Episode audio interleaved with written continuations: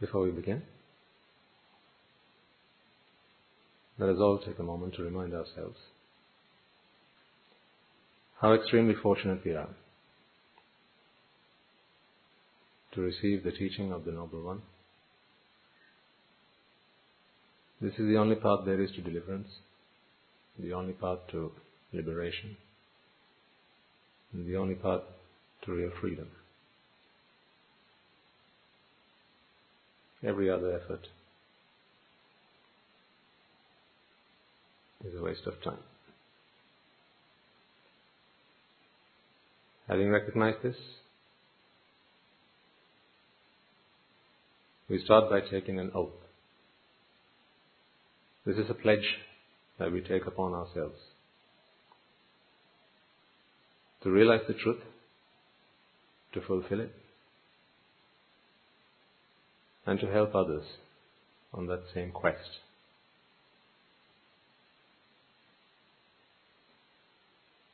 So, as a reminder of that, let us take a moment to chant the Namaskar in veneration of the Supreme, the Enlightened One. This is not only a veneration, but also, as I said, this is a pledge that we take upon ourselves to achieve our liberation. So with that,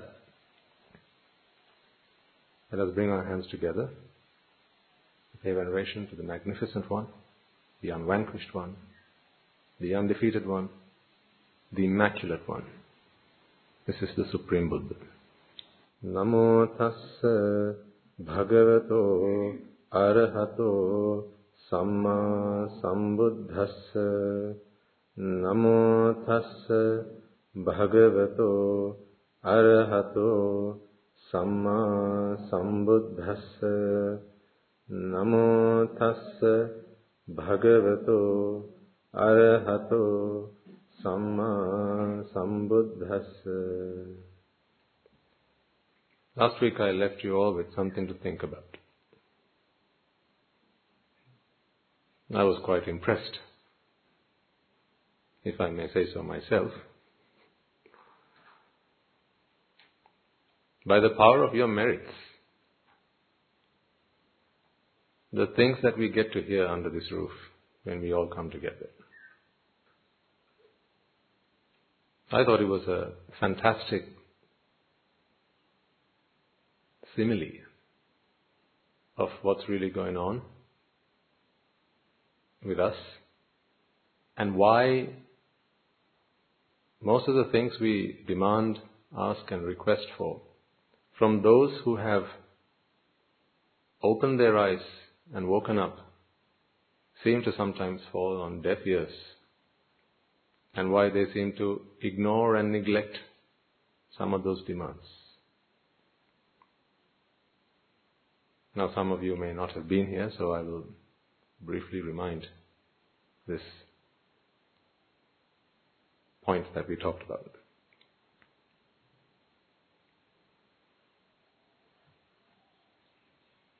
We've all seen nightmares. When we are in our sleep and we see a nightmare, we get scared dead scared. So scared, sometimes we start screaming, turning around in our bed, hoping that someone will come and save us. We've all been there. I doubt there's anyone here who's never had a nightmare. So you know what I'm talking about.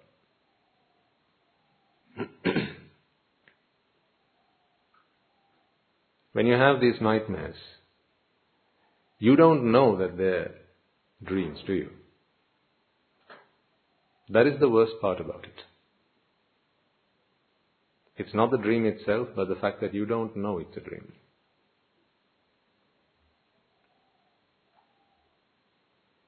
Because when you don't know that it's a dream, you don't know that you should be waking up. And that waking up is the answer to the problem. So you do everything other than the one thing that you need to do. to get out of this problem. Everything but the one thing. Sabbe sankhara anicchati. Sabbe sankhara dukkhati. Sabbe dhamma anattati. Yada panyaya pasati. Atanibbitati dukkho. Esamaggo visuddhya. What is the path to liberation? Waking up.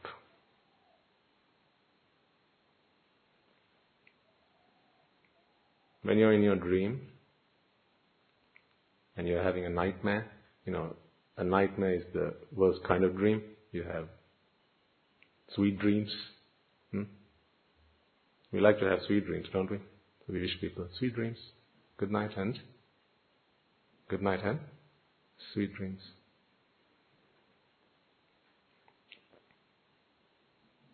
But even in these sweet dreams, so they're not necessarily just problems in nightmares. Even in these sweet dreams, there are things still that you would like to happen.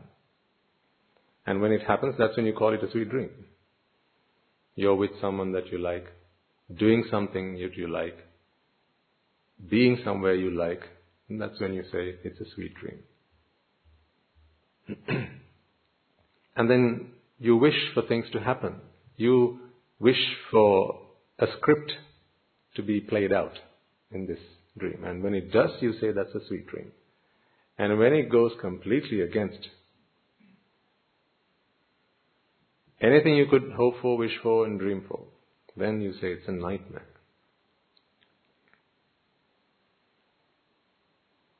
So when you even when you have these sweet dreams, you may ask for something, you may make demands, you may. If you ever seen, have you ever seen someone in a dream? So some people walk in their dreams, sleepwalking. Some people they talk in their sleep. Hmm? Are you one of them? I've seen a fair few people who do that. They talk in their dreams and when they wake up, you ask them, what was all that about?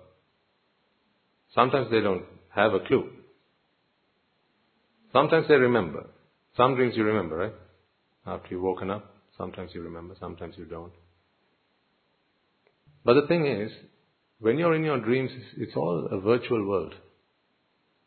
Who creates that world? It's all self created. That's why there's no one who can orchestrate a dream for you. You know, I, I love that example because, or that simile, because there's lots of different avenues we can explore and really understand what's going on with us. In your dreams, you might either, you know, be grateful and thankful to someone because they're doing something that you like, which is wrong because no one's doing that for you. Or you might be scared, frightened, and you have a, an argument, or maybe you're going to have a fight with someone, and you're pointing a finger at someone else because they're chasing you, they're running after you, daggers in their hands, bow and arrow, huh? clubs in their hands, trying to murder you, chop your head off.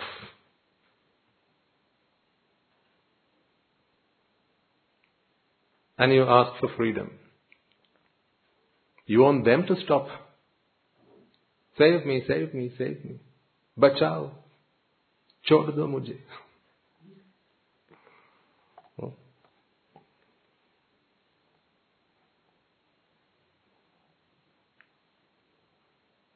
Depending on where you're from. Or simply, you know, most of the time it'll just be intelligible uh, or unintelligible, just blabber. Hmm? Uh, and screams. But if asked why, then you will have a story to tell. In your dream world, you're the director. You're the director, but you have no control over what's going on. See, this is the thing. It's your world that you've created. It's your dream, isn't it? It's your dream. But in your dream, you have no control. Now, let's draw a reference from that to just a, a simple example. It's your car, but you have no control.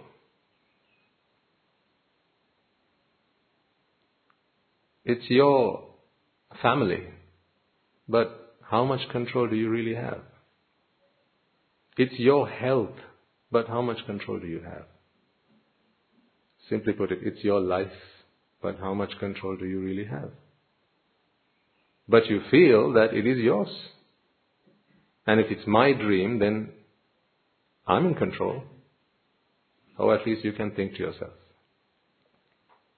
So in this dream world, you keep asking for help, you ask for favors, you ask, make demands, and you wish for something else to happen or wish for more of it to happen. These are the two ways in which you interact with the world. More of it or less of it. More of it when you like it, less of it when you don't like it. But when you're in your dream world, all your interactions are with the characters that you have in the dream world, and you're trying to make it happen the way you want it. Who here has been ever able to control the, the way they dream, you know, what you dream, the characters in that, you know, it's, it's like, you know, you just get dropped out of a parachute, right? Or, you know, out of a plane on a parachute and you just land and you wake your eyes and it's the setting, whatever that setting is. You can't, you know, you can't, you before you go to sleep, you can't wish, ah, today I'm going to dream about this, can you? That's not how it works. You can't prepare for your dream. You can't plan for your dream. You can't choose your dream. Whatever your mental states are at that point, perhaps you know uh, you've watched some horror. Maybe it's Halloween night and you've been watching some horror movies. And then most of the time, you know, that night you're going to be directing a horror movie in your dreams. Or at least you're going to be the victim more so than the villain. If it's a, an action movie, hmm, typically movies you watch will have some influence on what you'll be dreaming that night. if you spend the day with someone you like, then typically in your dream you'll be with that person. Sometimes doing things that you could you you like to have done, but you never got the chance to do.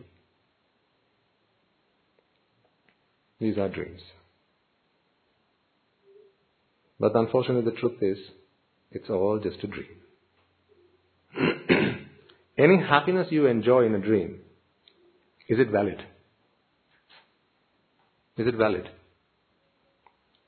How much would you pay for a ticket in the dream world? They say, you know, in your dream world, we're going to, you know, take you to a park. Okay? They're going to take you to a park and uh, the ticket is uh, say ten bucks.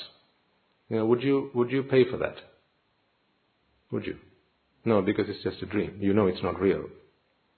But when you're in your dream, it seems very real. Now, I want you to start making those connections to the real world, or what seems like the real world. so, in this world that you live,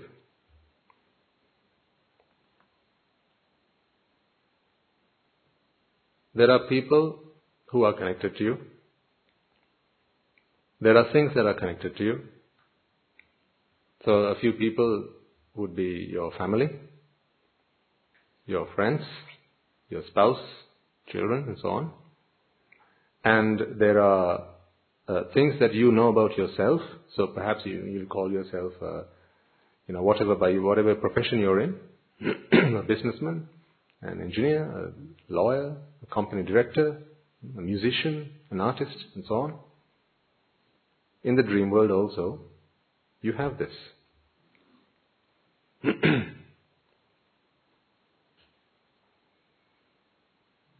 and in this world that we live in, we interact with each other hoping to achieve something.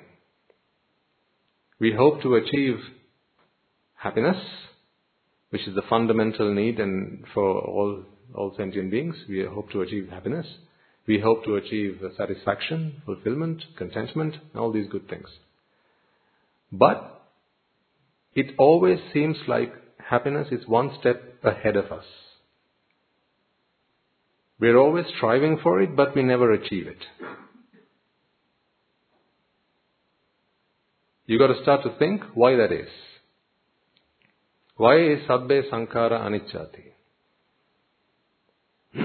why is it every effort you make seems like something that gets you closer? That is, that seems apparent that it gets you closer, but you are never there. Did we talk about the ice cream tub last week? We did. Hmm.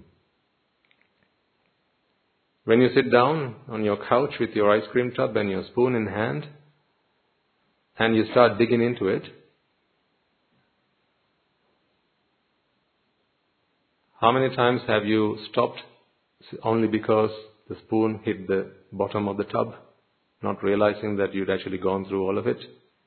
It's happened. We need to take a moment to understand why that happens the way it does. This is all in a dream world. And then you realize that it's time to wake up. Let me explain. When you walk up to the freezer or to the shop, you get your ice cream, right? If I asked you, why are you doing that? You'll tell me it's because I want to have ice cream. Simple as that, right? Why do you go to the cafeteria? Because I want to have a coffee. Why do you go to the deli? Not Delhi. Why do you go to the deli? Because I want to have a croissant, perhaps. Maybe a bun or something, right? You say. So why is it that, that when you get to have one, you're looking for another? Hmm. Why is it when you have one, it's not enough? If ice cream is what you want, then once you have a spoonful of ice cream, you've had ice cream. So why do you dig in with, you know, with the spoon again? Why a second helping?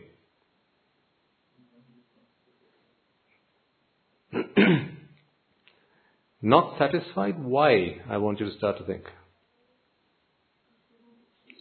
Mm, think. Think. Think. Some of you will already have the answer. I want everyone to start thinking. We think that a successful life is where we get everything we want. A happy life, right? Uh, a prosperous life is a life in which anything you want, you know, your whims and fancies, whatever you want is there at your beck and call. We feel that that is a successful life. And if you ask, you know, people, you know, what sort of lifestyle would you like to have? What, are your dreams? What are your ambitions? People will say, I want to live a life unlike my parents, unlike my, my folks, you know, who've had to stri- struggle to make a living. I don't want to be like that. When I'm, when I'm, when I'm older, hmm, I want to be someone who can demand anything, who can have anything. At the drop of a hat, I want to be able to have that. So people grow up thinking that having what they want is what success is. That is partly true if people really reckon, really understood and identified what it is that they really wanted. So I come back to the question. This is all in a dream world, okay? I come back to the question, why is it that, that you take your spoon and dig into your ice cream tub and you don't stop when you get the first spoon, spoonful?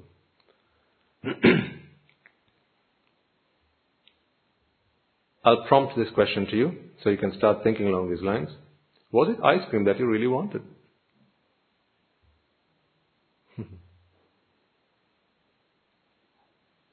so these days we are studying how young kids work,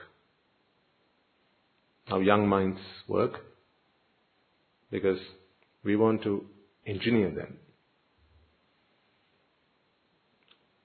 Now, there are parents in the room, and parents here who will have experience, have had experience bringing up children will know that one of the toughest challenges that you have as a parent is to get the child to do what you want them to do. Because typically the child will, will want to do what they want to do. And to make matters worse, you're doing all the things that the child wants to do, but you're telling them not to do those things. When was the last time you sat down, hmm, husband and wife, mother and father, sat down round the dinner table and said, let's do our homework tonight? When was the last time you said that? You don't. But what do you tell your kids? Hmm? Stop watching TV and go do your homework. You say that. And what do you do? You watch TV.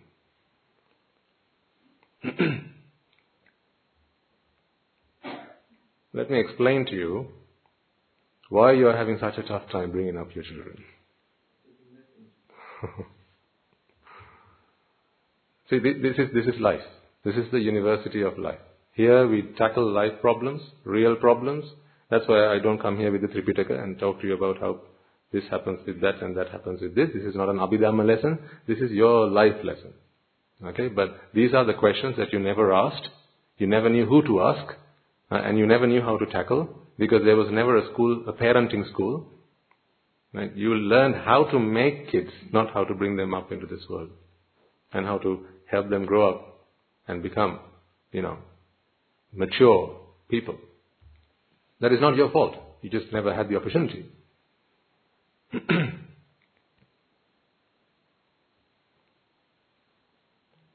your child observes you. As I say, parents are who the child aspire to be like. So they look at you and they think, this is what I want to be like. You know, the father is typically the child's hero. The mother is the child's hero. So usually, you know, at a very young age, you ask the child, what do you want to be? Usually they'll tell, I'll want to be, you know, like my father. Whatever, if they say the father is a coconut plucker, then the child will say, I want to be a coconut plucker. Because that's what the child knows. because that's the influence the child gets. And fair enough. Until the child gets an opportunity to go outside, you know, study the world and explore and see what else is available, what's going on with the world and so on. Until then, you know, the child's world is very limited. So that's all they know. so the challenge that you have is, how come children don't do what you want them to do, but children do what they want to do? Well, you've got to start closer to home. You've got to start wondering what are the things that you're in front of your child, what are the things that you show them that are pleasurable? That's why I said you don't do your homework. You don't go to bed at 8. Hmm? But you ask your child, right, it's 8, bedtime. So what does the child do? looks at you, right? So why don't you then? And then what you'll say is, no, because we are adults. We are adults. So no one tells me when to go to bed. You're a child, so you go to bed when I tell you to go to bed. now tell me what would the child want? To become an adult. ASAP. Have you ever wondered why children like to behave like adults? Why they like to get into the father's shoes and start walking around? Why their play, what they, they'd rather be doing is getting into your car, sitting in the driver's seat and go broom broom. That's what they like because in their little world, they are trapped as children. They're trapped as children. And they feel that it's a curse. Parents are responsible for making life hell for children. And I'm talking you through how we are analyzing this these days and, and, and why we believe we have a much better plan for rearing and raising a child in this world. That is what we are doing at the at Noble Hearts. where we have a lot of young children, we understand how the mind works. You understood how a child's body works. So you were able to feed the child, give it the right injections at the right time, and you also understood that in 10, 15, 20 years' time, the child will need to be able to do a good job, so therefore it needs a good education. Right? So education, food, shelter, clothing, medicine, these are the things that typically parents know and therefore that is what they will do. What they'll forget is this is the mind that we're dealing with. Not forget, but actually what they're ignorant about. So this is really good stuff.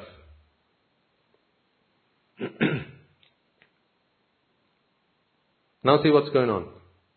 The child observes the parents doing all the things that he wants to do. Why does he want to do them? Because that is what you present to the child as being pleasurable and fun. Hmm? So dad gets to bring his friends over. Every weekend, dad gets to bring his friends over. Mom gets to speak to her friends at whatever time of day. And there are no restrictions. Dad gets to be on his computer, on his tab, on his phone, on the internet, doing whatever he likes. Right? Mom and dad get to put their feet up on the table and watch movies. But when it's 8 o'clock, they get to stay up and the child has to go to bed. So now the child gets frustrated. Remember, this is not a child, this is a mind. You say it's a child because it's just a small package. But inside is, is a mind just like your mind. As potent, as viable, and has all the conditions that you have.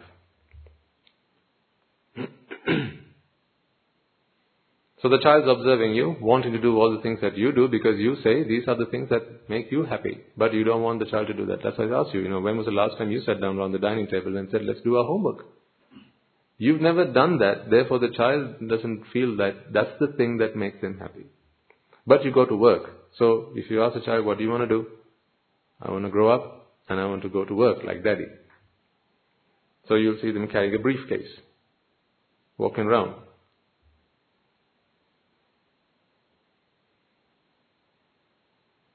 Now you always wondered, right? Why do, why do kids want to do things that adults do? Why don't they like to behave like, you know, just like kids? Then if life would be so much easier if that were the case. No. Because that is not what they see. So that is not what they're indoctrinated with. So I come back to the question, why ice cream? If you can answer that question, then you will have the answer to how do you get children to do what they really need to be doing, rather than, you know, resorting to punishment. You don't need the cane treatment if you understood the mind and how that works. the reason you keep digging into that ice cream is because it is not ice cream you want.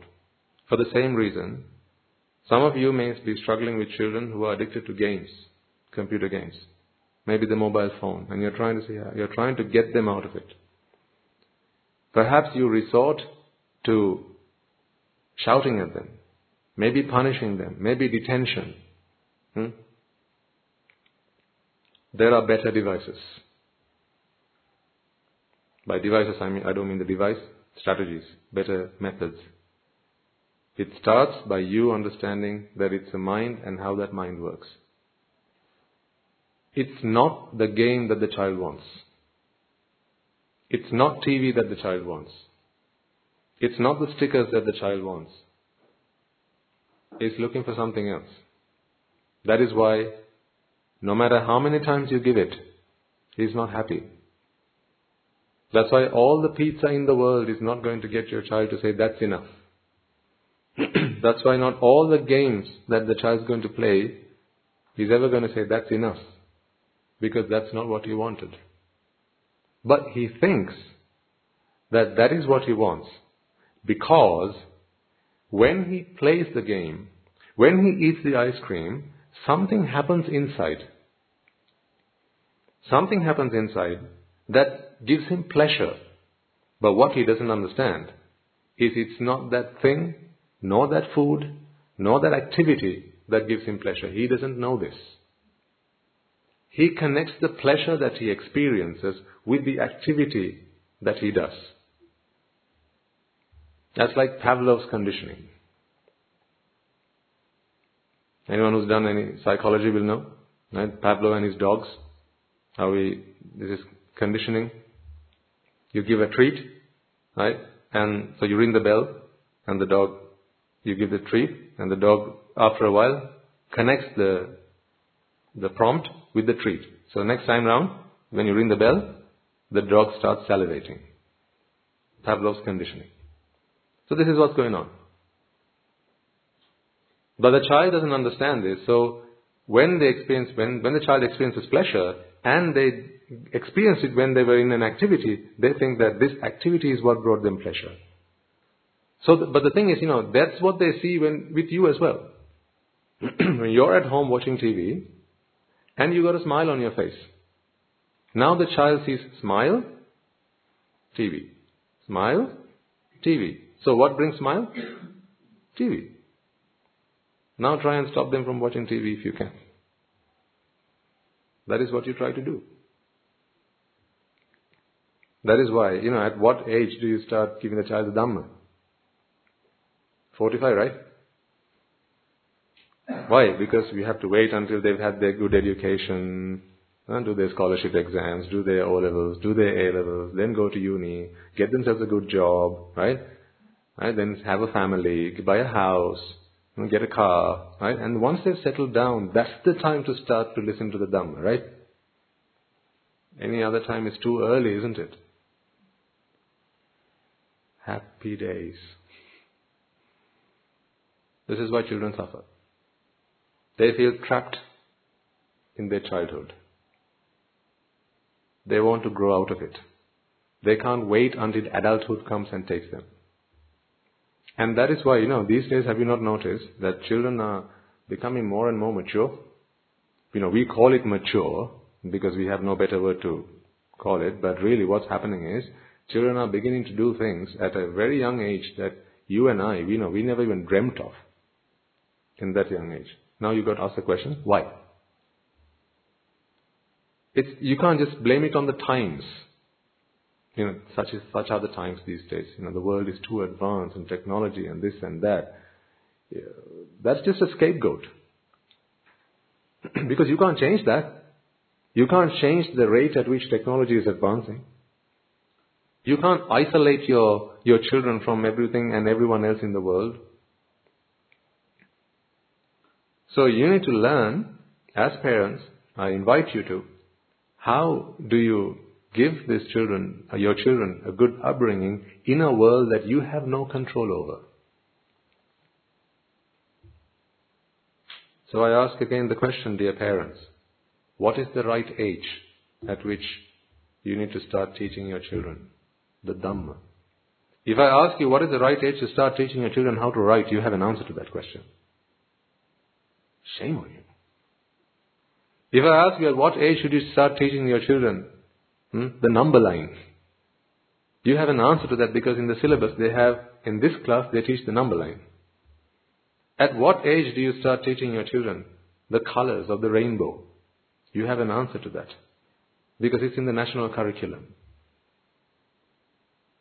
I'm not talking about the fact that Prince Siddhartha was born and he walked on seven lotuses.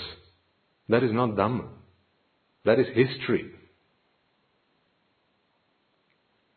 So really, the, you know, under the guise of Buddhism, what is really taught in schools is really a lot of history. You make historians out of people.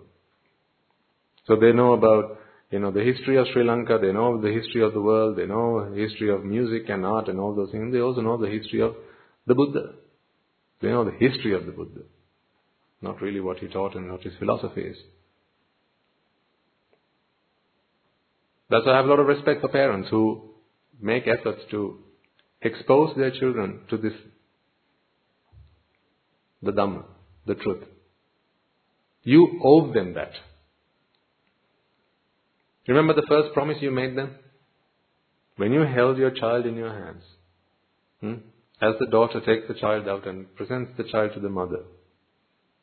Right? And when the mother sees the child for the, the, the child's face for the first time, mother's in the house, you'll remember this. You couldn't stop happy tears. And then you looked at the child's face and you said, I will make you the happiest human being alive. Mothers would have said it, fathers would have said it. And then from that day on, you strive to make that a reality. But again, I ask you the question at what age did you decide to teach them the Dhamma? Before we chanted the Namaskara, what did I say? The only path to deliverance, the only path to liberation, the only path to true happiness lay in the Dhamma. But what typically happens is we give our children everything but. Everything but. I'm trying to show you the size of the problem here. And I'm not saying, you know, from tomorrow let's change the national curriculum and we'll start teaching the Dhamma to every child, you know, in, in, in the world, because, you know, that's just a fantasy. Impossible to make that happen. But you can make a difference. You can influence your family. You can influence your brother who's about to become a father. You can influence your sister who's planning on becoming a mother in the, in the course of the year. You can influence them. Because children live in this dream world. In this dream world, they have both nightmares and these sweet dreams and they believe that to be happy, they need to have more of the sweet stuff. And to be free from suffering, they just need to be free from the nightmares. But the truth is, there's only one answer to this, and that is to wake them up.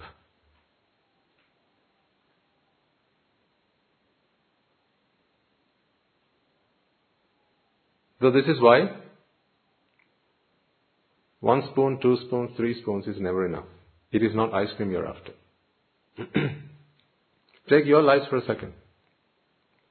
Think about the things that you've done in your life, right? And, and you've done it several times over in the hope that, you know, it will eventually get you satisfied.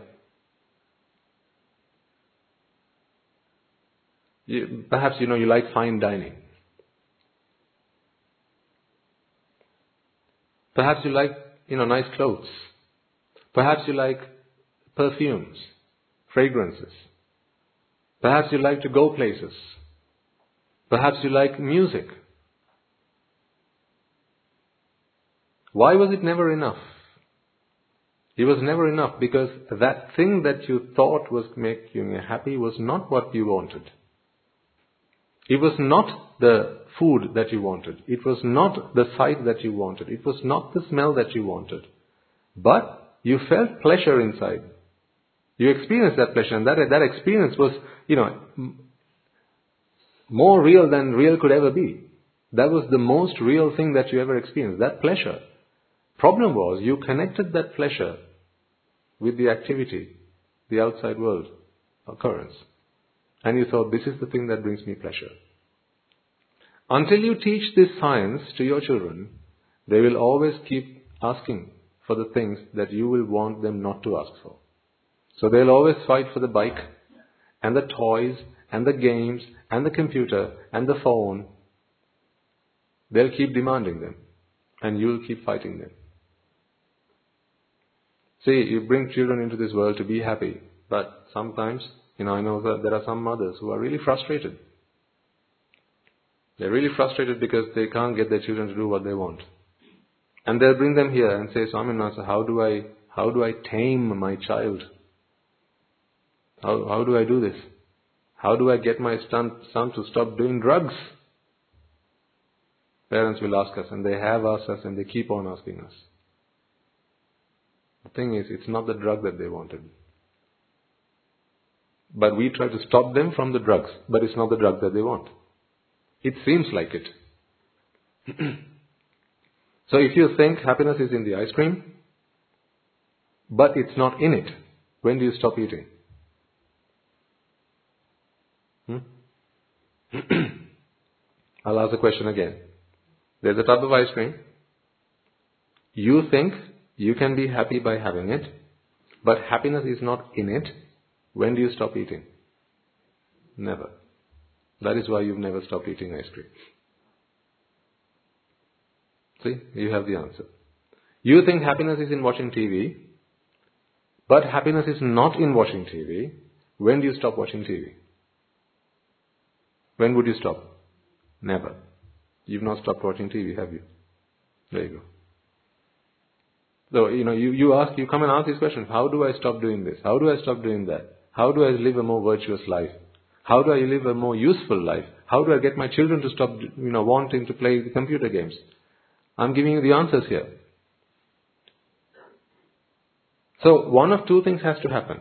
Either we've got to implant happiness into that activity or the object or food or something, or the other thing has to happen. You got to come to your senses and understand that happiness is not there. One of these two things has to happen. What's the first one? Either we've got to find some way to put happiness into them. Hmm? So we've got to find a way to put happiness into a tub of ice cream. You know, as they say in the adverts, right? Full of joy, full of happiness. They do in the advertising, don't they?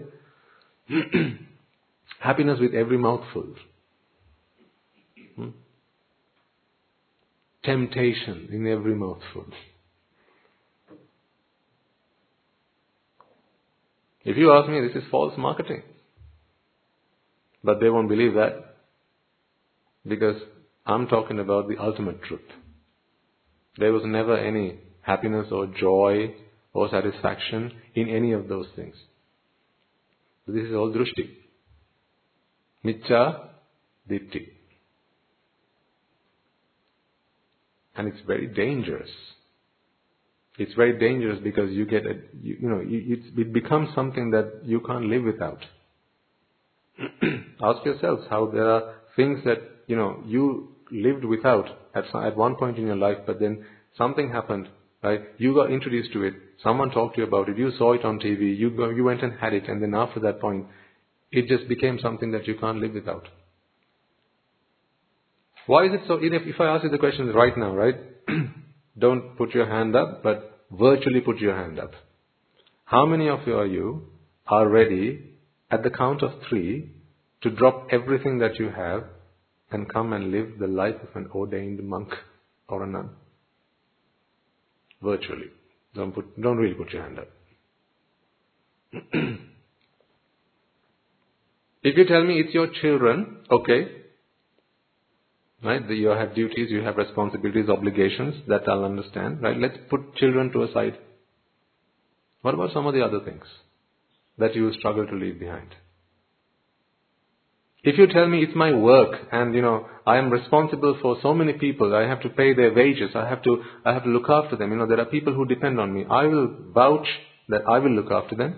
I'll make sure they get paid. You don't have to worry about it, right? I'll step in and involve, get involved, and make sure that they're all fed and they have, you know, uh, they're able to continue living their lives. Don't you worry.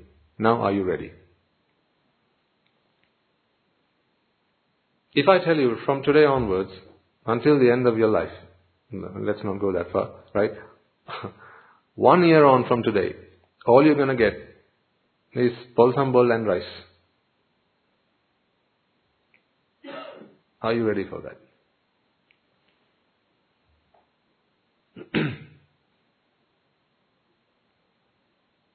if I tell you no more phone, no more phones, no internet, no Facebook, no WhatsApp, no this, that, and the, the other, no Instagrams, nothing for one year. Are you ready for that?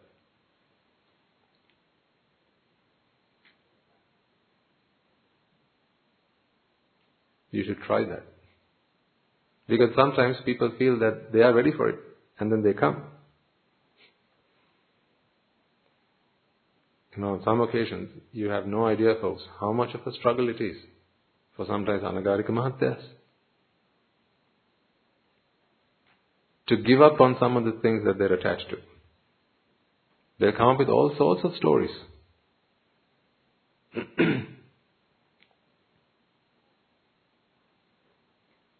all sorts of stories. But we are very understanding of that because we know that this is not an anagarika mahatya, this is a mind. A mind which believes that happiness is in that and therefore they're struggling to give it up. So what we do is not punish them. We slowly teach them that what you're looking for is not in there. By this point, I think we have rehabilitated more than a handful of people who came to us and they were, they were doing drugs.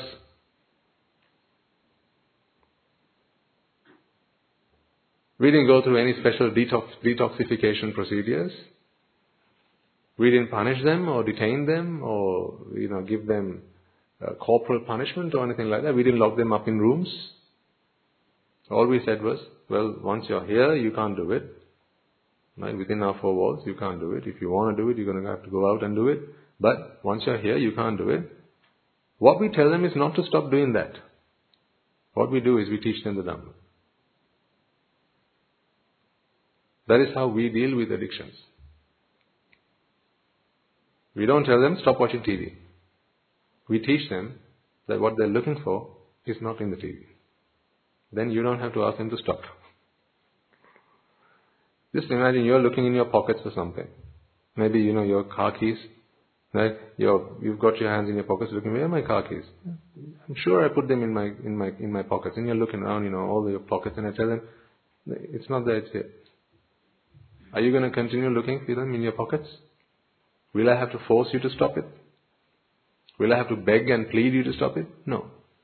Because the moment you realize what you're looking for is not where you're looking for it, you stop. Now you got to look at me and ask, why did you stop Swami? Why have you chosen the life of a monk? Why aren't you like us? Why did you give up your lay life? Why did you give up all the things that you enjoyed doing and the luxuries that you had?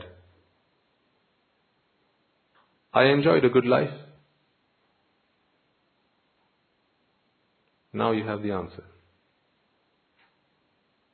I realized that what I was looking for was not in them. Something that some of you are yet to realize. You can keep on looking for it, but you won't find it. Therefore, you will keep on looking for it. This is a, this is a this is a catch twenty two. You know, it's, it's, it's the perfect riddle. It's the perfect riddle. You think it's in there, but it's not there. When do you stop looking for it? When will you ever? You will never. That is why you have not stopped looking for happiness. Doing the day-to-day things that you have continued doing for the last 20, 30, 40, 50, 60, 70, 80 years. But you, forever you're hopeful. I will, one day I will, one day I will, because there's no one to tell you otherwise. You're surrounded by people who keep telling you, no, no, you can, you can, you will, and you will. They keep telling you that. Look, see, I have. They'll tell you, I have. You know, you'll see on TV a man who sat in his jacuzzi, right? And that will be on, on TV, and they talk about, you know, the luxury lifestyle, perhaps. He's in his jacuzzi. And, you know, on, in the advert they'll tell you, you know, successful people, this is the lifestyle that they live. So someone looks at that and they think, one day I want to do that. Know, if you've got one at home, then you got to you got to ask, you know, how did that happen? Someone told you that that was what makes you happy. So they got themselves one. Yeah? They got themselves one. But did it stop there? No, then why did it move on to the next thing? It was the sauna. Why then the steam room? Why then the badminton court? Why then the bowling alley?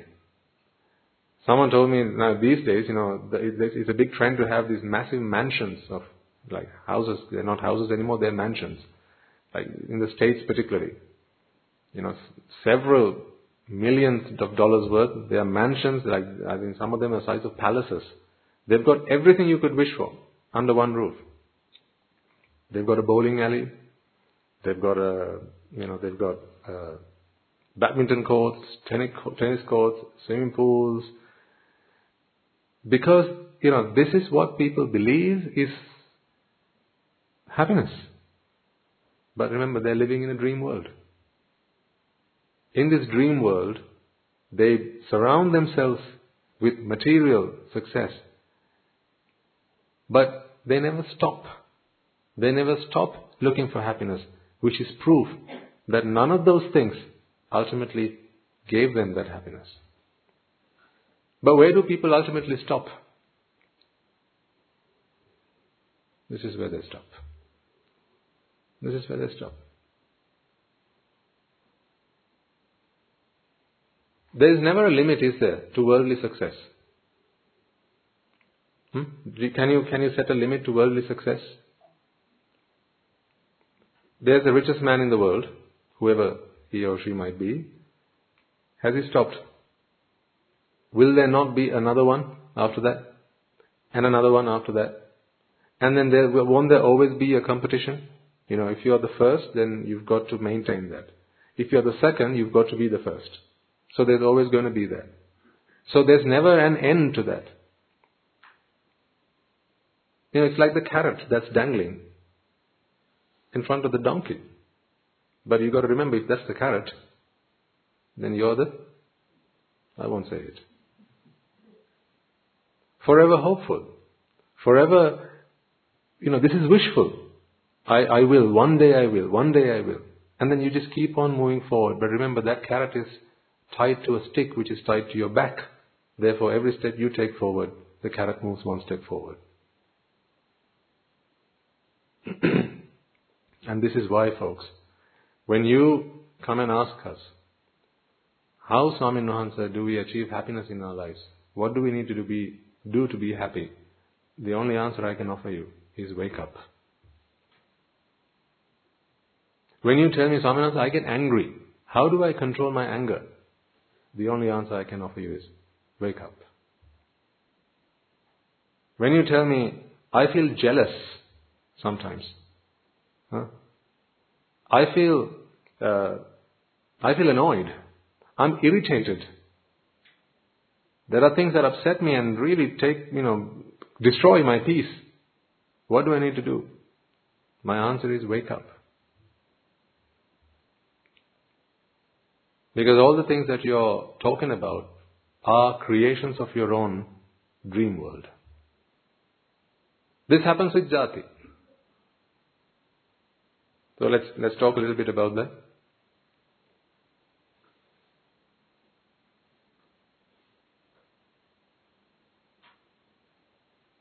You have a family. You have friends.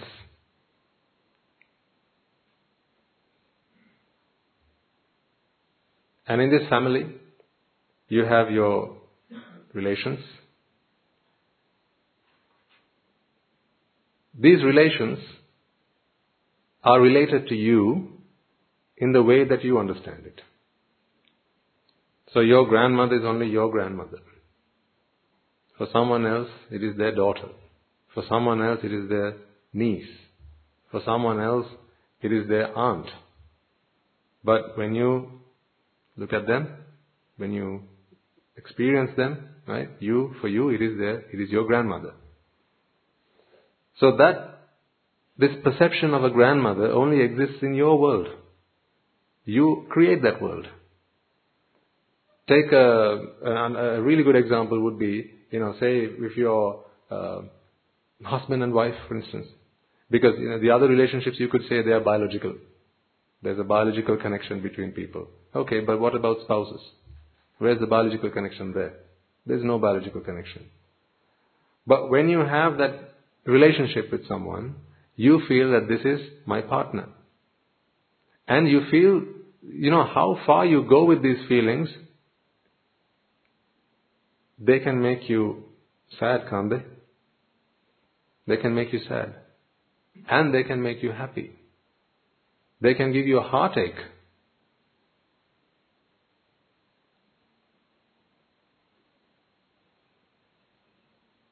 You do that because you create that identity within your own mind. But the truth is, no such thing really exists outside. Husbands and wives, do they really exist outside? Girlfriends, boyfriends, do they exist outside? But would you know understand what I mean by outside? Yeah, in, in, you know, in ultimate terms, in absolute terms, there is no such thing. It is something that you create in your own mental world. But you create it so much and so vividly that you don't stop at creating that connection, but you, you build that bridge, and across that bridge come all sorts of grief, all sorts of sorrow, and all sorts of pain. So the question is, you know, why do that to yourselves? Why do that to yourselves? Now you'll ask me, well, Swaminatha, you know, you, I think it's a bit too late for that, isn't it? We are already, you know, a family. We are already, you know, siblings and so on. So how would you suggest that we tackle with this problem? I have a very simple answer to that. Allow yourself to gradually understand the Dhamma.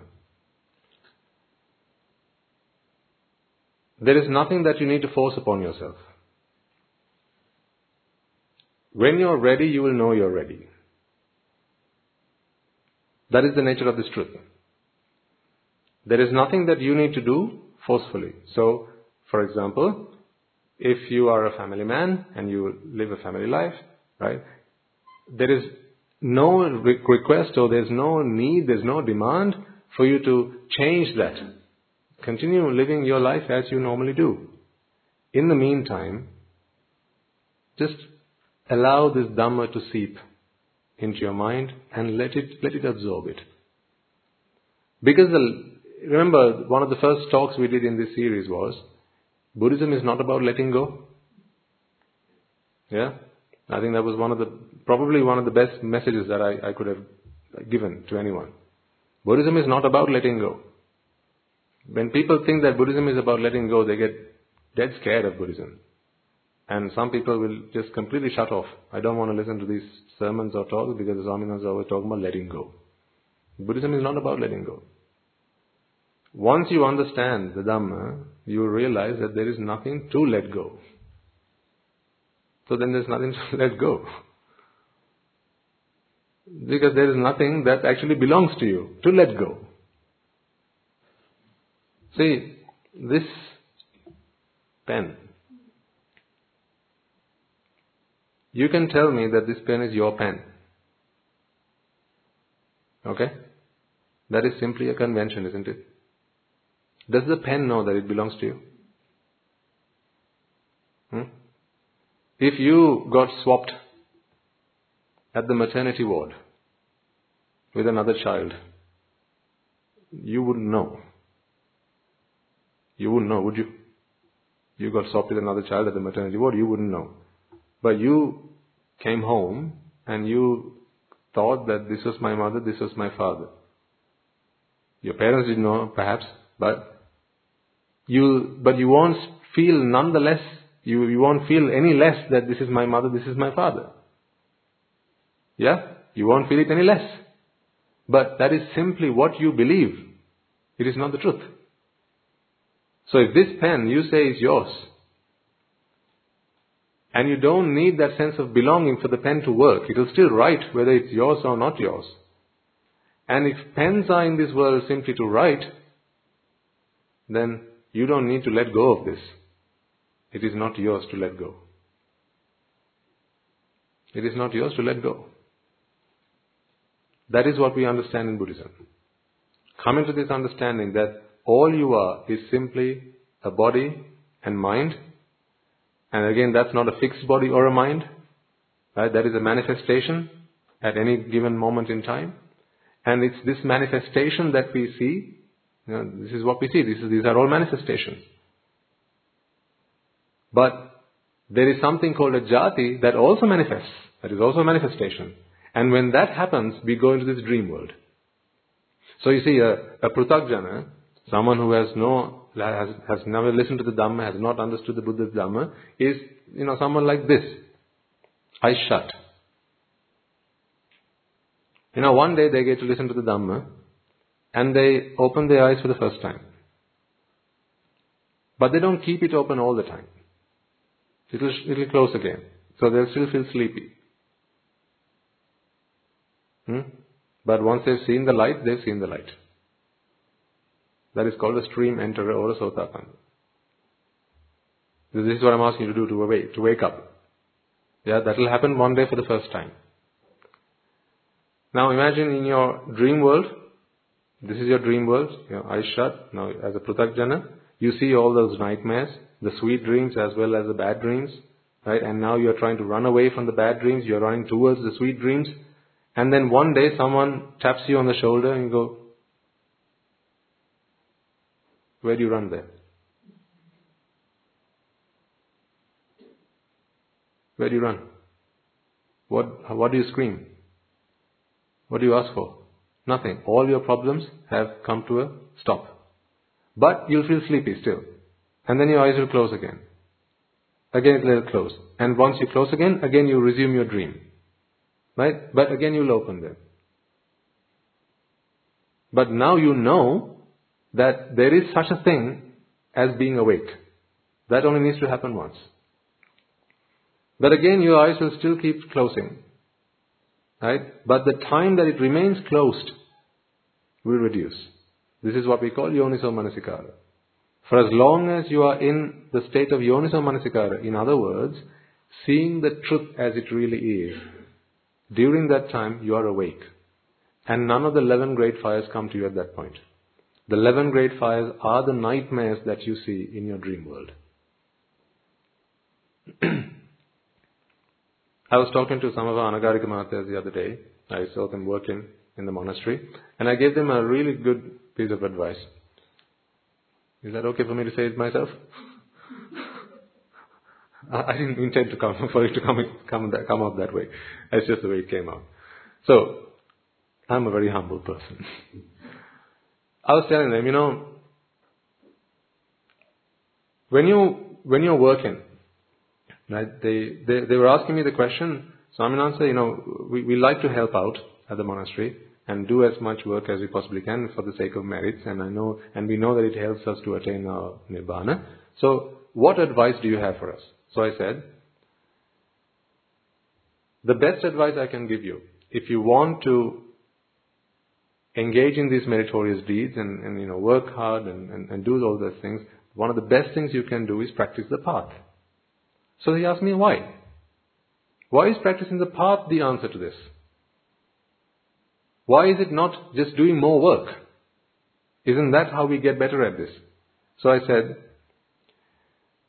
when you go into your dream, in other words, when jati happens in the mind, any physical pain that you experience, so the body gets tired when you work, yeah, obviously. Any physical pain that you experience is multiplied. Because this pain is not just pain, this is now my pain. This is my pain. Absolutely. 75% of this pain is actually my pain. But when you practice the path, right, this jati, the, the, the, the problem here starts to diminish. Right? And jati is attacked every time you're in yoniso manasikara and practicing the path. And then every time you, you continue doing that, this reduces. This jati reduces and it comes to a point where you are left with simply the pain and not the feeling of it is I who is in pain. So then, an arahant can do four times as much work as you can with the same body. He can work four days straight, whereas you can only do one. Because whenever you feel pain, you feel that it is you who's in pain. You know, I can't think of any better treatment to give to someone who is in pain. You know, people who are in, in serious pain, like chronic pain conditions. Right? Now, my father is one of them. He's going through a hard time these days. He's having a lot of physical pain. So the best medicine I can offer him is the Dhamma. Every time I talk to him, I, I, I, I, try and help him understand that this is simply pain and it's not pain that's happening to you. I'm really impressed by how much he's able, he's managed to, to, to be able to, you know, get on top of it. My father is not who he used to be a while ago. He's improved a lot. Today he's able to, you know, I know he's, he's in a lot of pain, but he's able to say, you know, so now I understand it's just pain now. I experience it, but I don't personalize it. No, I don't personify it. I don't internalize it. It's just pain. It's one thing to say it, but it's one thing to really understand it. That understanding is what we are trying to give here. You know, this is the real pain killer. You have pain relievers out there, but if you want a real painkiller, this is the painkiller. It kills the pain. 75% of all pain that you experience is when you feel that it is you who is in pain. So whether it's a backache or a headache or a toothache, one of the best things you can do when you're in pain is try and get into Yoniso Manasikara. It's difficult when you're in pain, but if you can do it, it's one of the best painkillers there is. How so? Well, the Buddha has explained how. Because jati paccaya, jara, marana, shoka, parideva, dukkha. Yeah? What is dukkha? Dukkha is the personal identification of physical pain. That is because of jati. So an arahant is also in physical pain, but not the mental pain that he, that you and I might create out of the physical pain. So the same goes for all the other things. Now you need to understand. I, I think now you're all in a position to understand how jati leads to sorrow. What is sorrow after all? Then let's take a, uh, when, okay, this. You lose it. Typical response is sorrow. That's why children cry when they lose something. That's why people, you know, children, young children, old children, all sorts of children, eh? they all cry when they lose things. Why? Because they feel that they've lost something that belongs to them. Have you ever cried because someone lost something that belonged to them? No. We cry when we lose something that belongs to us. When do you mourn? You're in mourning when you lose someone, you know, a, a beloved, a loved one. Whose loved one? Your loved one. So you see, when you begin to understand that these are all creations in this dream world, in your dream world, you have aunts and uncles and cousins and nephews and nieces and, and husbands and wives. You know, these are all creations of the dream world. You will forever be in mourning. How many people are attached to you and connected to you? You know, there's a funeral coming for each and every one of them. That is undeniable, right? Either you have to tell, say goodbye to each and every one of them, or you say goodbye to all of them at once. How does that happen? When it's your time to go. Isn't it? You know, we live life without preparing ourselves for the inevitable end. The best thing to do apparently is just to forget and not talk about it until it comes. Because it's, you know, you shouldn't talk about it. Death is not something you should talk about. No, death is what we should talk about. Not that death. Not body breaking death. I'm talking about death because of jati. I hope at this point, you know, you've all come to some understanding of what I mean by jati. Yeah? You've been coming along this path for a while. Now I do see a few fresh faces, new faces in the audience, but I hope you understand what I mean by jati here. This is this sense of self. Yeah, the sense of that you are an identity. You are separate from all sentient beings. You are a person, you know, your name is yours.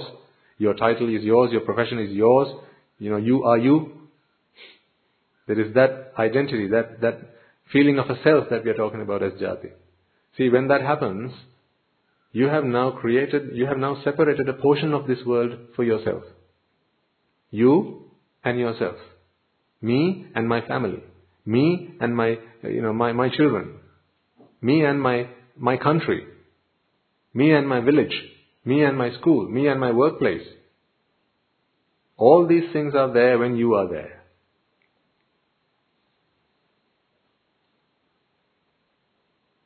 So this separation, for as long as it happens in your mind, you will, there is no way out of the 11 great fires that you experience. Now I know for certain that you're all here because you, you, you suffer in life. Isn't that why you're all here? Or you just didn't have anything better to do on a Saturday? Hmm? Put your hand up if you're here for any other reason than I suffer in my life, Swaminatha. I have pains in my life. I have grievances in my life. I have fear in my life. I have sorrow in my life. There are things that don't go to plan and, you know, it annoys me, frustrates me, bothers me, keeps me up at night. That's why I'm here. Help me. Isn't that why you're all here? Each and every one of you. Well, I'm telling you, there's one reason for all that. This is the panacea. There's one reason for all that. The one reason for all that is that you are still asleep. You identify yourself. You separate yourself from everything else. And once that separation happens, you form these connections, these bridges with things that happen in the outside world. You know, this is due to break. It's meant to break. There are causes that brought this together, meaning at one point, you know, these causes will disperse and this will, event- this will eventually break. It's meant to be like that. Why is it a problem to you? It becomes a problem to you when this becomes yours. Bodies are meant to break. You know, they talk about impermanence. Impermanence, yes, but impermanence is not the problem. So understanding impermanence is not the answer to this. impermanence is just, you know, that's just characteristic of all sentient things, all conditioned things. This is impermanent. Yeah, okay, fair enough. So, understanding that is not going to get you to stop suffering.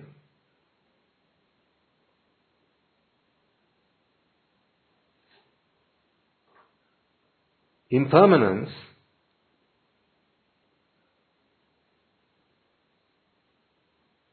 your sense of self, when these two things come, come together, now you have a recipe for disaster.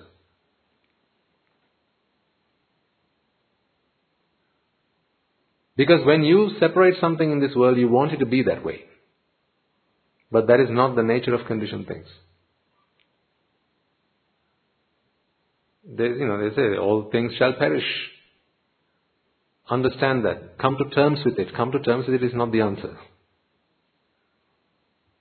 You know, oftentimes I, I talk with people, you know, uh, and and and my parents used to tell me this, but now they no longer say that. Right? I used to ask them, how does one train themselves to, you know, face the vicissitudes of life and, and, and be be ready for those challenges? So what they used to say was, you got to understand that one day we all die. Understanding that you come to terms with it and then you'll be okay with it. Show me one man who's done that. Who's come to terms with it. So basically what they're saying is, you got to accept death. You got to accept that all things will pass. I think we all accepted that at grade, you know, in grade five. When we understood you know, basic science and how all things that come together will one day pass away. I think we accepted that. We were not, in no doubt that things will pass away. You're in no doubt that all things that come together will one day perish. We're no doubt about that. So what more do you have to come to terms with it? How much more do you have to come to terms with that? It's not that. The problem is not that. The problem is inside here, inside here, you have a very, you have a fixed perception of things. And because of that fixed perception, now you're always trying to tally that with what you see in the outside. This conflict is what brings you pain. This conflict is what brings you pain. Now you understand, of course, that people die. But that understanding itself is not enough to get this to diminish. That is not what will get you there its understanding that this was never possible. This is simply an illusion. Let me try and put it in simpler words.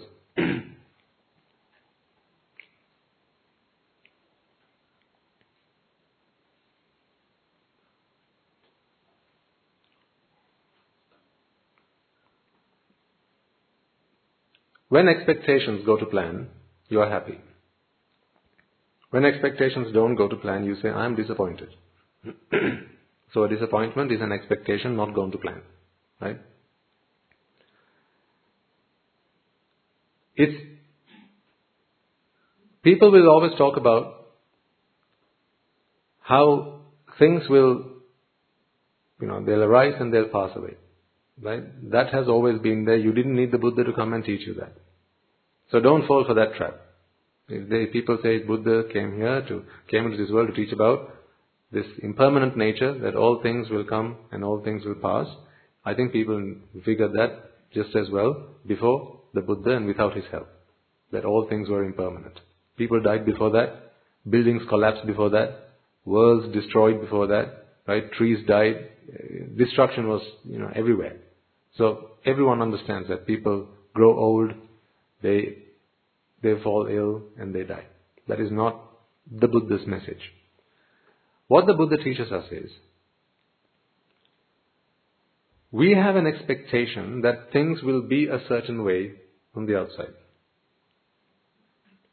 That also you don't need the Buddha to teach you. Because I think you all know that. I have an expectation. Okay?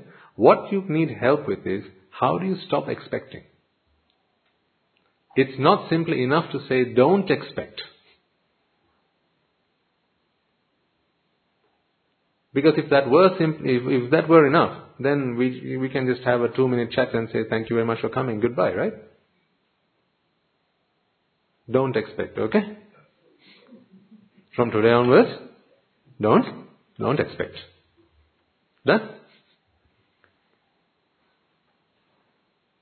You know, is it simple as that? Just flick in a switch, don't expect. So there's an expectation switch in your, you can just flick it. You can't not stop expecting because you don't know why expectation happens. Expectation is a, is a product of causes. So if you want to stop expectations, you need to understand how expectations happen and then deal with those causes. When those causes are dealt with, then the results will be dealt with on their own. You don't need to deal with them. So what are the causes of this expectation? You expect things to be a certain way. That is what an expectation is. Something to be a certain way. Whether it's an object, or a person, or an event, right? I, I expect it to rain tomorrow. That is also an expectation. Not a person or a thing, but simply an event. A natural incident. I expect you to greet me when I see you. I expect you to say thank you when I give you something. I expect you to arrive on time. I expect you to stay awake in sermons. These are all expectations. When we set an expectation, an expectation is, now bear with me, I'm, I'm trying to get this in words that will make sense to virtually all of you. Okay? An expectation is where you have, I need both hands for this, where you have a set configuration of this world, where you have a picture of how things need to be. This is a separation. You have isolated a certain configuration from all other configurations. So there's a certain arrangement in this world that you have fixed or say separated. I think separated would be a better word. You have a certain configuration of how things happen. This is natural phenomenon in this world that you have separated and you have you, you, want it to be that way. Once you do that, now this becomes an expectation. So really, what I'm trying, I think what I'm trying to get across to you is what is an expectation? You know, we are trying to put an, what an expectation is on, onto the analytical table, and we are, we, are, we are trying to understand the anatomy of an, of an expectation. What is the anatomy of an expectation? we know the causes. We know attachment causes, expectation, and so on. But what I'm trying to show you is, you know, through the electron microscope, right, what is an expectation? An expectation is a defined configuration of things.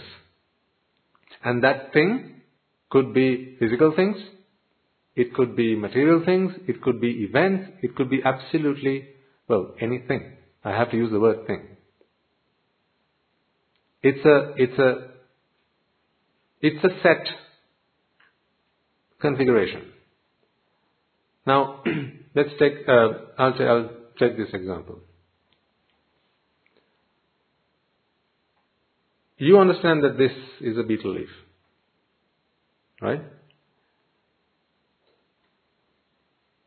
When I do this, you'll tell me that this is half a betel leaf. Yeah?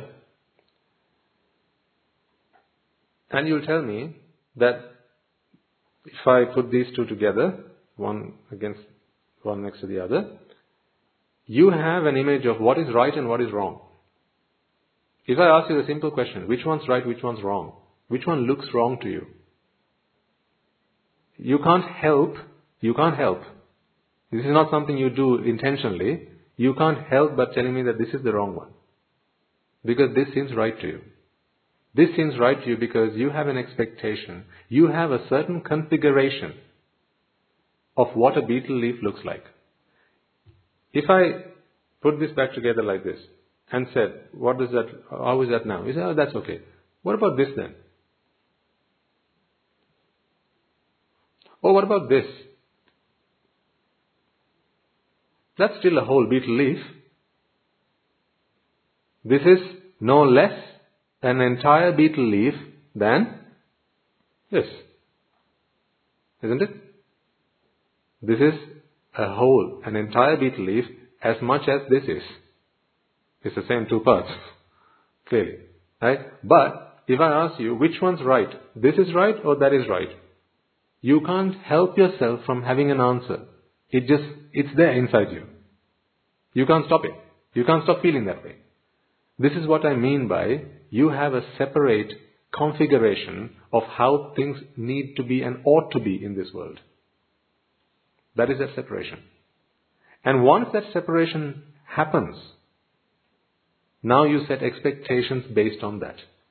That is why when I start tearing this, you feel that I'm, I'm causing chaos in this world. Don't you feel that? See? Chaos. Huh? This is the sound of chaos. You feel that I'm destroying something. Haven't I just destroyed something? That's how you feel. You can't stop yourself from feeling that way. That is the problem. I promise you, I'll, I'll show you how you can stop feeling that way. So that this is okay. Completely okay. Absolutely okay. This is okay. While it was all together, that was okay. I'm gonna, I, I can show you how this can be as okay as this. I promise you. Come along. I'll get you there. I'll take you there because my teacher takes me there. So I know how to get there. When we follow this path, this will be as okay as this and this will be as okay as this. You can tear this up into smithereens and it'll still be okay. Now substitute this with absolutely anything in your world. Isn't this what you're trying to be? You're trying, you know, I asked you the question, why are you all here? You're all here, folks, because you are still not okay when this happens in your world. You're not okay with that. Substitute this with anything else. Children? Hmm? Yeah, that one. And that one. Yes, and that one. That as well. You're okay with this. But this upsets you. because there's a configuration that you're okay with, and there's a configuration you're not okay with. So therefore, this is what you expect. And when expectations are threatened, now you're, you know, all hell breaks loose inside. Fear comes to you, grief comes to you, sorrow comes to you, lamentation comes to you, frustration comes to you, annoyance comes to you, and sleepless nights come to you.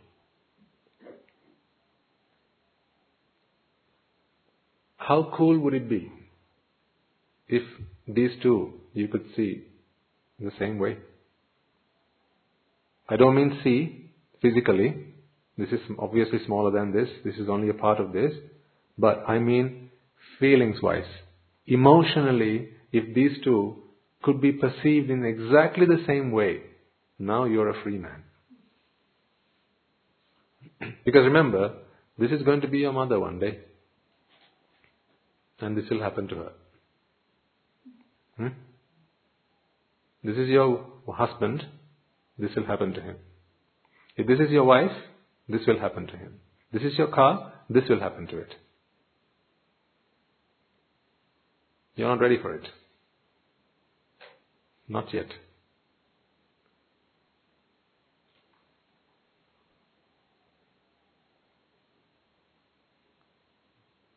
I'm here to show you how you can see these two things the same way. The problem here, you see this as a separate thing to this. You don't see this as one and the same. You don't see this as a state or a state in an ever changing flux. This was always meant to be like this. And this is meant to be like this. Remember we played with the Scrabble the other day? And I took some letters out and I asked you, tell me when to stop. Remember? That we had those letters on the, on the, on the rack? And I asked you, when do you want me to stop? So you had in your mind certain words. They were, they were, they were defined, predefined. So when those words were played, you said, yeah, that's the word I wanted. But I showed you that's not the word I was going to play. Meaning, this hasn't stopped. This hasn't stopped happening. But you have a frame. Ah, that's a good way to put it. What's that? Thank you. What's that? Huh? The sea? Sunset? Sunset or sunrise, whichever. Hmm?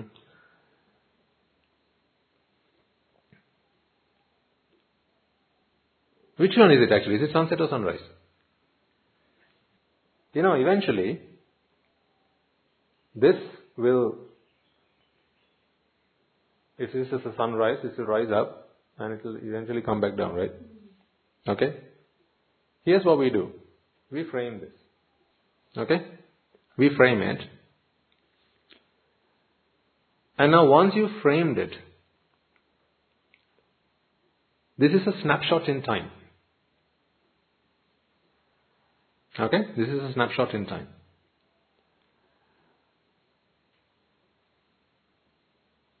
Once you have a snapshot in time, this is a fixed instance of a cycle. Yeah. This is a fixed instance of a cycle. Now you read the world, you interpret the world with reference to this. So you'll tell in a, in a little while, if this is, you know, say uh, the sunrise, you'll say after a while, okay, now it's noon. You're saying it's noon now because you're talking in reference to sunrise. But sunrise was never meant to be framed. You framed it. And the sunset is never meant to be framed. You framed it. So now, after about six, seven hours, The sun will be up here. Let's say.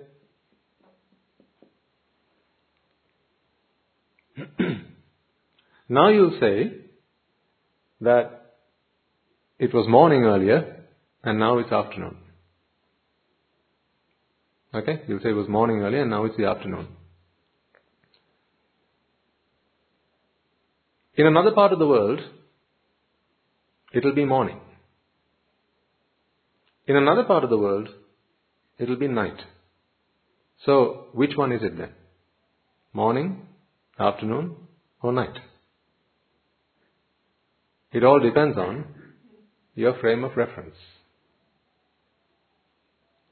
It was never meant to be morning, nor night, nor afternoon. Your frame of reference is what you use to measure over a passage of time. So this is where the concept of time comes in. Over a passage of time, what happens in the real world.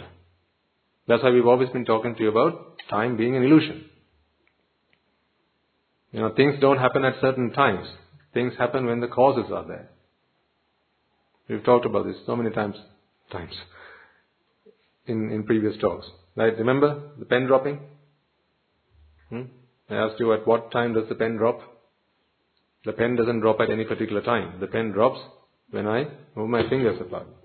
You can give it a time if you want, but that is in reference to something else. This time, so our sermon has to stop at 9.30 in reference to what? In reference to the earth rotating around the sun. Oh, around itself, sorry. In, in, if it stops here, then you can't say, you can't tell time. When people find somewhere, somehow, some other way to tell the time, right? Because really, they, you know, when, when you have pinned something, when you have framed something, when you have framed something in a sequence of events, okay, once you have framed something in a sequence of events, now you have reference points to talk about. You know, people want something to say about something. That's what we are here for, right? People want to talk about things. They want, they want something to say about something. Because that is what the mind does. The mind is always interpreting what's going on outside. So therefore, when things happen, you know, things have to be said about them. There was never meant to be morning or day or night. What was meant to be this is happening. Once you frame it, now you have that frame of reference, and then based on your frame of reference, you say, so many hours have passed since then, so many hours to then. This is when, so this is what happens when you talk about, see, this used to be, and now it's this. This was the past, and this is the present you know, I, I show you another leaf, but imagine I was able to go back in time and show you the original leaf as it was, right? Then you tell me the leaf that existed, the, the complete, entire, the whole leaf that existed has now been torn apart. And now you tell me that this is the current state of what used to be. You're framing. That is why you say it is now noon compared to morning. That is what you're talking about. Compared to, compared to the morning, it's now noon. And compared to morning, it's now night. But that's not what's really going on. Now this is how, you know, you feel you have aged. See, I'm, I'm trying to show you the connection and join, join the dots, folks. You uh, know. This will take a few sermons, I, I, I tell you, right? I don't expect all of you to walk out of here enlightened. Because I'm trying to explain to you a concept which I've never come across explained in English before. So I've not, I've, I can't, I don't know the words to use on some occasions to get this across to you. But I'll keep on trying and you keep on trying on, on your side. We'll get there eventually. Okay? Uh, you don't know the battle I'm going through right now. because you can't see it. I'm really struggling here. I know what I want to say. I'm trying to find the words in which to say it so that you can understand exactly what I mean. Because this is so subtle it's not difficult, but it's very subtle. It's like threading a needle. Not difficult. Your young child can do it, but you need to have real clear vision to do it. It's very subtle. So bear with me. You feel that you are aging. You feel that, so let's just keep it simple. You feel you're aging. Because when you go and stand in front of the mirror, so perhaps you have, you see grey hair. Okay? And you say that I have aged. You say you've aged in reference to what? Yeah. So many years ago, you started aging, you say. From the day I was born, I'm, i have aged, and you tell me that I'm now, you know, say 40 years old. 40 years old. So for 40 years, who's been aging? I've been aging. I've been aging for 40 years. And this is the 40 years version of me. As a matter of fact, that is not what has happened. What has really happened is, at every given moment, there are causes that have come together to manifest what you see in front of the mirror right now. The pen, I'm going to hold this up in the air for three seconds. One, two, three, and drop. Okay? So think about what I just did there. At t equals 1, it was up here. At t equals 2, it was also up here. And at t equals 3, it was also up here. You'll tell me that it was up here for 3 seconds. And then you'll tell me, I held it for 3 seconds. If at t equals 1, it was up here, and at t equals 2 it was up here, and it was the same reason that it was up here, then at t equals 3 I won't be able to drop it. At every instance, there are causes that are keeping it up here. So the energy that was given at t equals 1 is not the energy that's keeping it up here at t equals 2. It's a separate, say, a packet or a quantum of energy a separate quantum of energy, separate packet of energy. I don't want to make this a physics lesson, but you understand the concept I'm trying to get across to you here. Each instance is a standalone instance of its own. Not dependent or not reliant, not connected to the previous event. Hmm.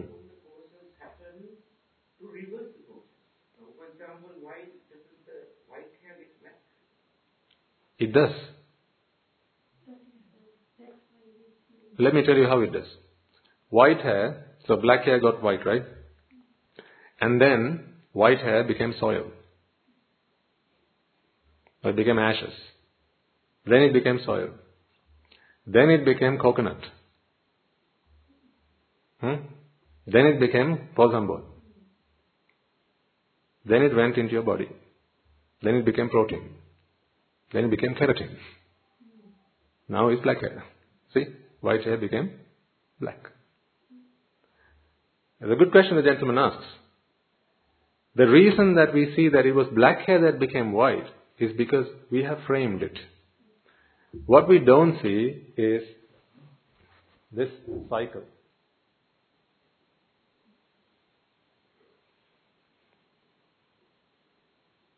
We have framed this.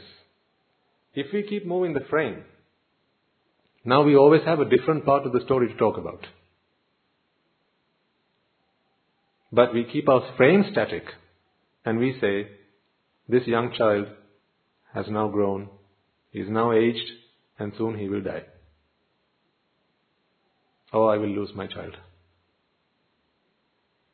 That is how black hair became white, but white hair doesn't seem to become black again. But it does. So this is what I'm talking about. Uh, uh now uh, I'm trying to get across to you why that happens. Why does this framing happen?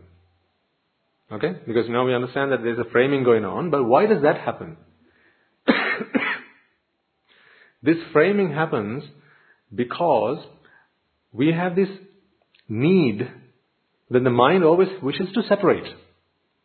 So, when the mind puts on this separation projector, right? With a desire to always see separate entities, separate things, separate structures and separate objects, now it can't help but framing. So, human life is a separate thing. This is you know how people talk about uh, you know the, the soul, and, and maybe you know it was a, a, human being that died, and then he went on to become a god, and then he went he died, and then went on to become a, a monkey. The monkey died and went on to become a parrot. And you know what are we doing here? Separation. Really, what happened was simply a, a, a change in a flux in energy. Now, the configuration, yes, takes a different manifestation to each other. So I'm not talking about the outside change. I'm talking about how we perceive that. It is that perception that brings us all this pain. That is why, if you are able to understand what I just explained earlier about how the gray hair becomes black again, at no point will you cry that your mother has died. Because then you understand, you can take it in one of two ways. You will tell me, well, my mother is going to come back anyhow again. yeah? But, I mean, that was just jesting. But the, the truth is, there wasn't really a mother there that died. It was simply the mind, a mind and body. But that mind and body work in unison. They work in, in perfect harmony. That, because the mind is dependent on the body, the body is dependent on the mind. There are causes that are, you know, they, these are interconnected causes, and they and they work in unison. At one point, right, the the causes that brought that body in that that shape, that manifestation, they disperse, and therefore that body no longer works in that way. But that's not to say there was the same mind that went throughout. It was each mind instance. Remember, the mind simply serves its purpose. It's here to do its business. That's the mind. That's another one. But they're both happening in the same body. Now again, it's not the same body. Because what is here is, at, at this moment, it's a manifestation. It's when we pin it or frame it, we say it's the same body, it's the same mind, it's the same person, and so on. That is that reference. So, you know the water cycle. Rain, right, go into the oceans, and then the sun evaporates, yeah, and then clouds and rain. Just to keep it very simple. We understand the water cycle. Okay?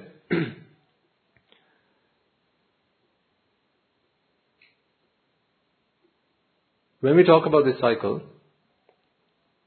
we can, we can frame certain parts of this cycle and talk about that specific part. So, for instance, we can frame this part. We can frame that part separately.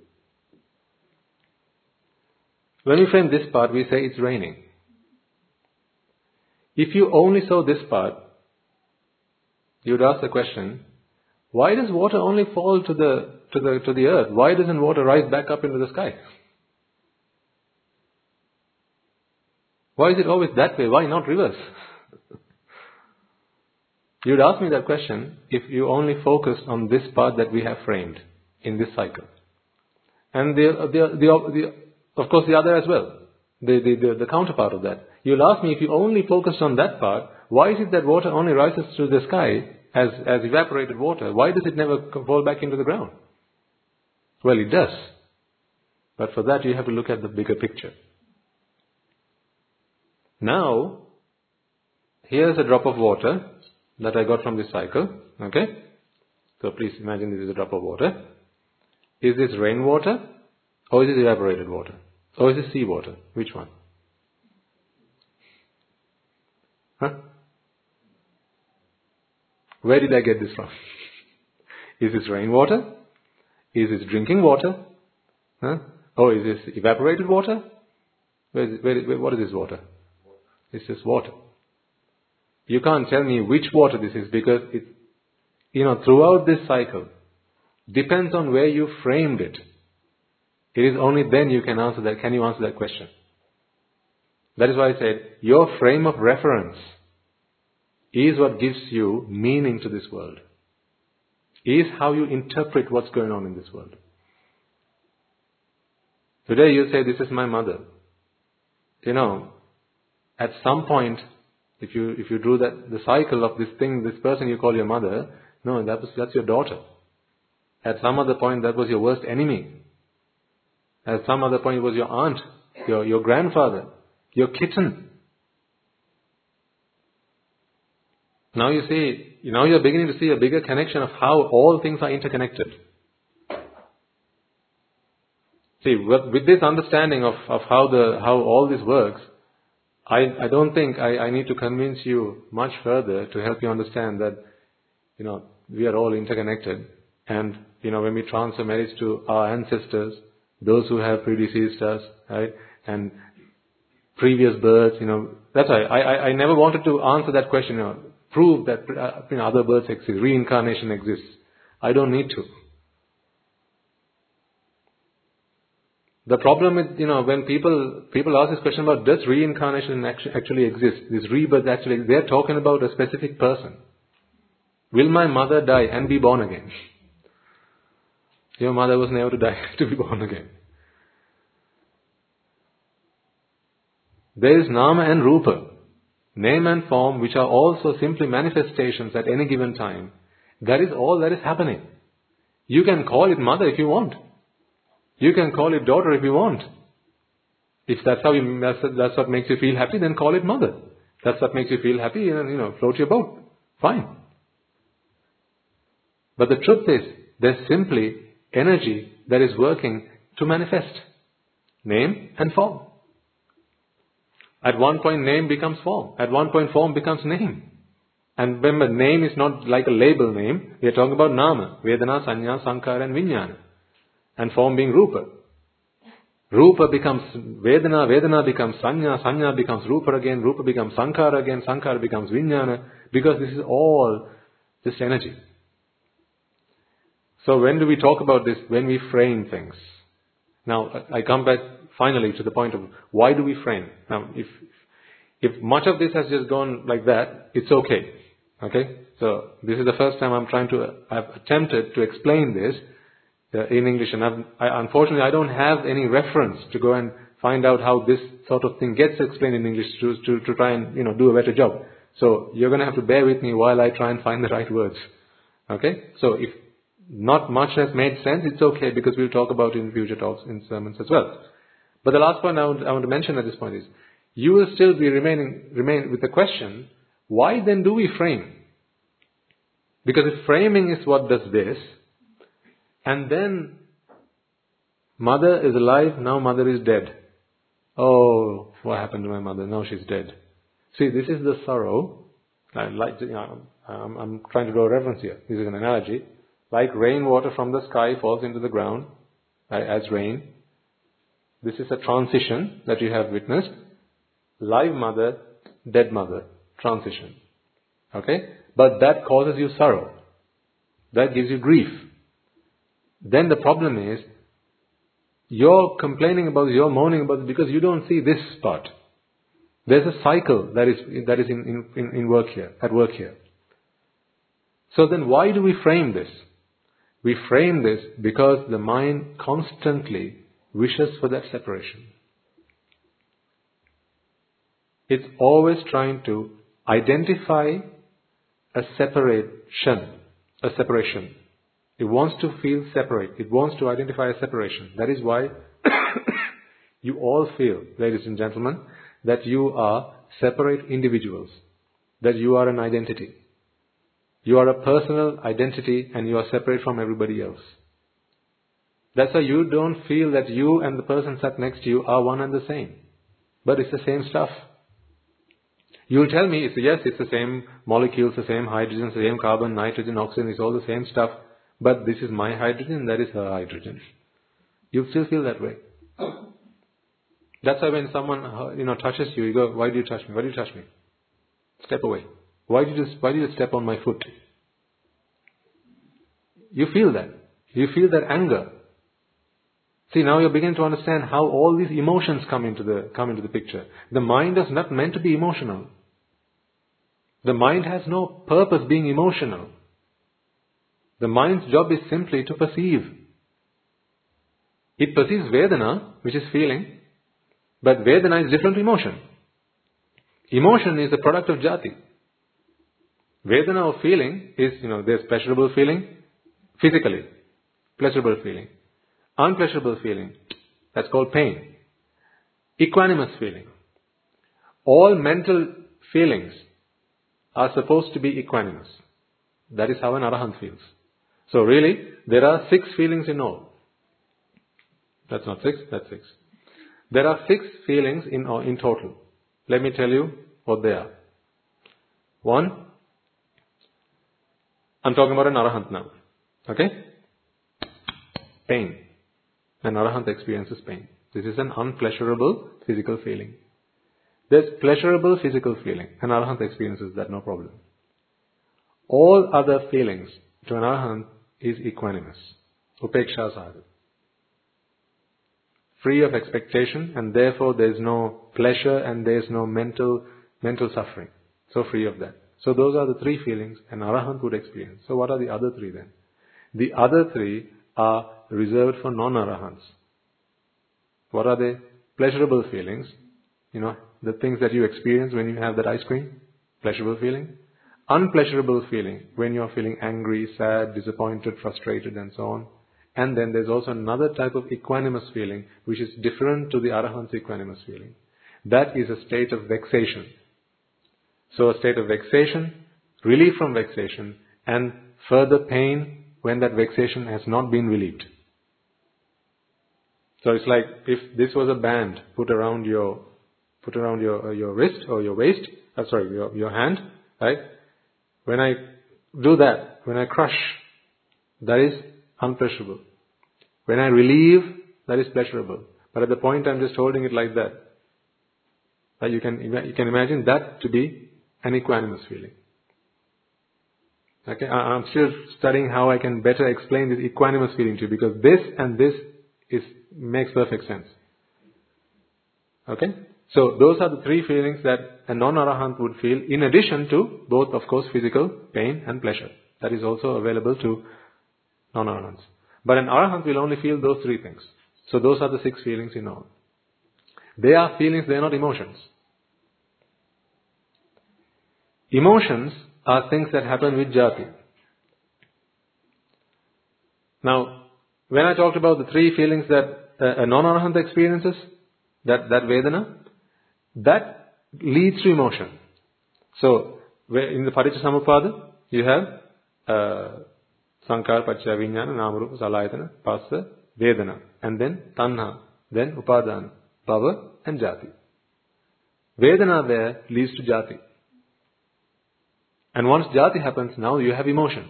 So Jati Paccaya and all the rest that happens. Jara, Marana, Shoka, Parideva, Dukkha, Domana, these are all emotions. So these all emotions are connected with those three types of Vedana. What Vedana? The pleasurable Vedana, unpleasurable Vedana, and the equanimous Vedana, which is different to the Arahant's equanimous Vedana. That's a heavy lesson in Abhidhamma, but what I was trying to get to was really, the, the, the long and short of that is, the mind has no place for emotion. But we talk a lot about emotions, you know, and, and the whole world is built on emotions, isn't it? Romance and uh, fear and all of these are emotions and you know people wouldn't be able to survive without emotions but emotions are there's no place for emotions with with a mind that has that has been tamed why do you feel emotion you feel emotion because the world that you build for yourself this dream world when things happen in the dream world that's when you become emotional so fear is something that happens in the dream world lust is something that happens in the dream world. Sensual desires are something that happen in the dream world. They're not for real. So when you wake up from that world, just like the nightmare of being ch- cho- uh, chased, being chased by a tusker, right? the nightmare of being chased by a tusker, the fear that comes with that is all gone just like that the moment you wake up. Right? The moment you wake up from jati, or at least temporarily, when that jati subsides at the anusaya mattam, at the anusaya level, even if it subsides to that level, at that moment you become emotionless. Now, conventionally people will think, oh, that's a, that's a terrible way to be, isn't it? To be emotionless. Are, are we supposed to be like robots? People will ask you that question. That is because they feel that, you know, emotion is the most important thing and it is emotion that they all, that, that is the, you know, the, the be all and end all of everything. Because when people talk about emotion, they feel about affection and love and caring and all these things that people think, you know, that is what people survive on. This is the food that keeps people alive. Emotion, isn't it? You know, a man cannot live without love. But that's because a man wishes to be recognized. That is because a man wishes to feel that he is special. Belonging, yeah. Right? And all that is because the mind is not strong enough. The mind is weak. And the mind is in, in, a, in a nightmare. Right? So, long story short, what I was trying to talk to you to, today about was in this nightmare of a world that we live in, you will experience all the 11 great fires. Those 11 great fires will come as pain, and on other occasions it will come as pleasure. Right? You will feel, you will feel anger, and you will feel relief. You will feel uh, sensual desire, and you will feel Uh, disappointment and frustration. All of these things are things that happen in this dream world that you're in. It is time to wake up. To wake up, you need to understand how this dream comes about. You know, to stop falling asleep, you just need to understand how sleep happens. You know, why does one become sleepy? How does sleep happen? If you can figure out how sleep happens, now you can reverse engineer it and then stop sleep from happening. That's how you know, that's how you do it. Right? So, you know, that, for instance, that's why you take a coffee, perhaps, if you're feeling sleepy. Because you know that there are certain chemicals in the body, and if you, if you, if you make a chemical balance, uh, an adjustment in the chemical chemistry of the body, now, you know, sleep can be, uh, can either be delayed, or, you know, that it can be avoided for a certain period of time. So, in the same way, this falling asleep or going into ayoniso manasikara is when all these nightmares start to happen. So there will be a day in your life where when things happen around you, you can be free of suffering.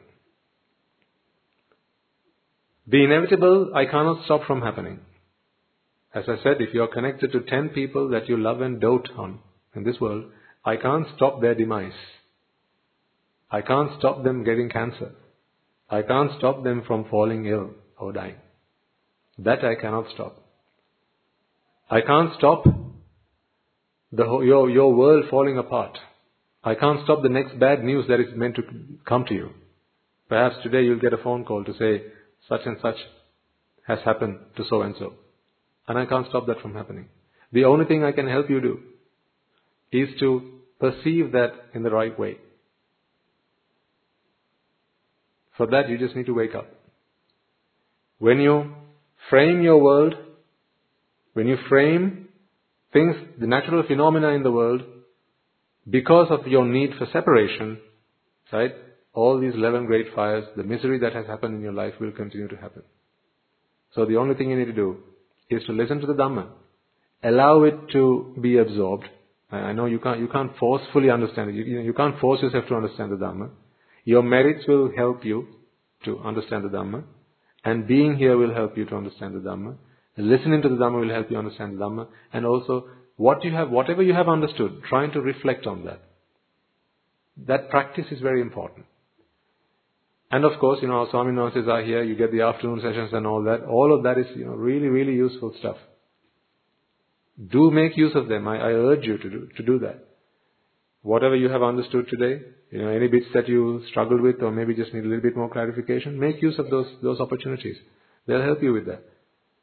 This is the truth that will set you free. this is all I have to give you. And after all, this is all you need from me. You don't need anything else from me. I have nothing else to give you, and there's nothing else you need from me either. I just want you all to be free. Free from whom? Free from, free from yourselves. Free from yourselves. So fight for your freedom, but not with anyone else. You need all to be freedom fighters. Seek that freedom from yourself. That is all you need to do. Ignorance is the whole point. Ignorance is the reason you're all suffering. Nothing else. Nobody else is causing you this pain. Your ignorance is causing you this pain. Come out of that ignorance. And wisdom is what you need. To give you that wisdom, we give you the Dhamma. Okay. Have a think about, you know, why children, I talked about, uh, I touched briefly on that subject of children, because, you know, there are some parents in the house and maybe to be parents in the house, right? And when you have children, you know, please understand that perhaps the conventional methods that we have all come to use and come to know to, to bring up children and to, you know, get them to the right thing, the reasons it do, they don't work is because you're setting a bad example for them. You're telling them not to do things and then you're doing it with a smile on your face. You don't do the things that you want them to do. Hmm? You don't do your homework and you expect them to do their homework. So that's just a, a, a side thing, but something that might, might be useful. If not for you, maybe someone listening online. Alright, let us take a moment to transfer the merits and bring today's sermon to a close. Okay. Let us take a moment then to transfer the merits that we have all acquired by making offerings to the infinite virtues of the Noble Triple Gem, chanting Pirit, listening to the Dhamma and engaging in various meritorious deeds today. First and foremost, let us remind ourselves how incredibly fortunate we are to be in receipt of the Lord Buddha's teaching. And with immense gratitude, let us transfer these merits to the bhikkhus and bhikkhunis, upasakas and upasikas, who since time immemorial have protected and preserved the sublime teachings of the Buddha and passed it down through the generations of the noble lineage in the form of the Tripitaka, which is thankfully available to us today to study, understand and comprehend the Dhamma. Let us transfer the merits we have acquired to all members of the Mahasangha present throughout the world, including the chief prelates of all of the chapters who dedicated their lives to the noble path and have committed themselves towards the betterment of all sentient beings. Let us not forget that among them are the monks and nuns resident in your local temples and nunneries, who always been by your side through thick and thin, come rain or shine. Let us transfer these merits to Guru Swami Nuhanse as well as all the teachers resident at the monastery, Anagarikas and Anagarika communities attached to the monastery. Let's take a moment to transfer these merits and express our gratitude to those who make great efforts to disseminate the teachings of the Buddha, be that by transliterating these talks, sharing them out with others, or inviting others to join them, and may through the power of these merits, if any of them have been born in the woeful planes, redeem themselves and be born in the blissful plane, may through the power of these merits they abstain from the unmeritorious deeds, fulfill the meritorious deeds, fulfill the noble eightfold path, and may they all attain the supreme bliss of Nibbana. Sadhu, sadhu, sadhu. Let us take a moment to transfer the merits we have acquired to our devotees, friends of the monastery, and to those who, for the sake of merits, continue to sustain the Mahasangha. This includes everyone from those of you who contributed to the construction of the monastery to those who provide the Mahasangha with shelter, alms, robes, and medicines, as well as those who extend their well wishes and their know-how.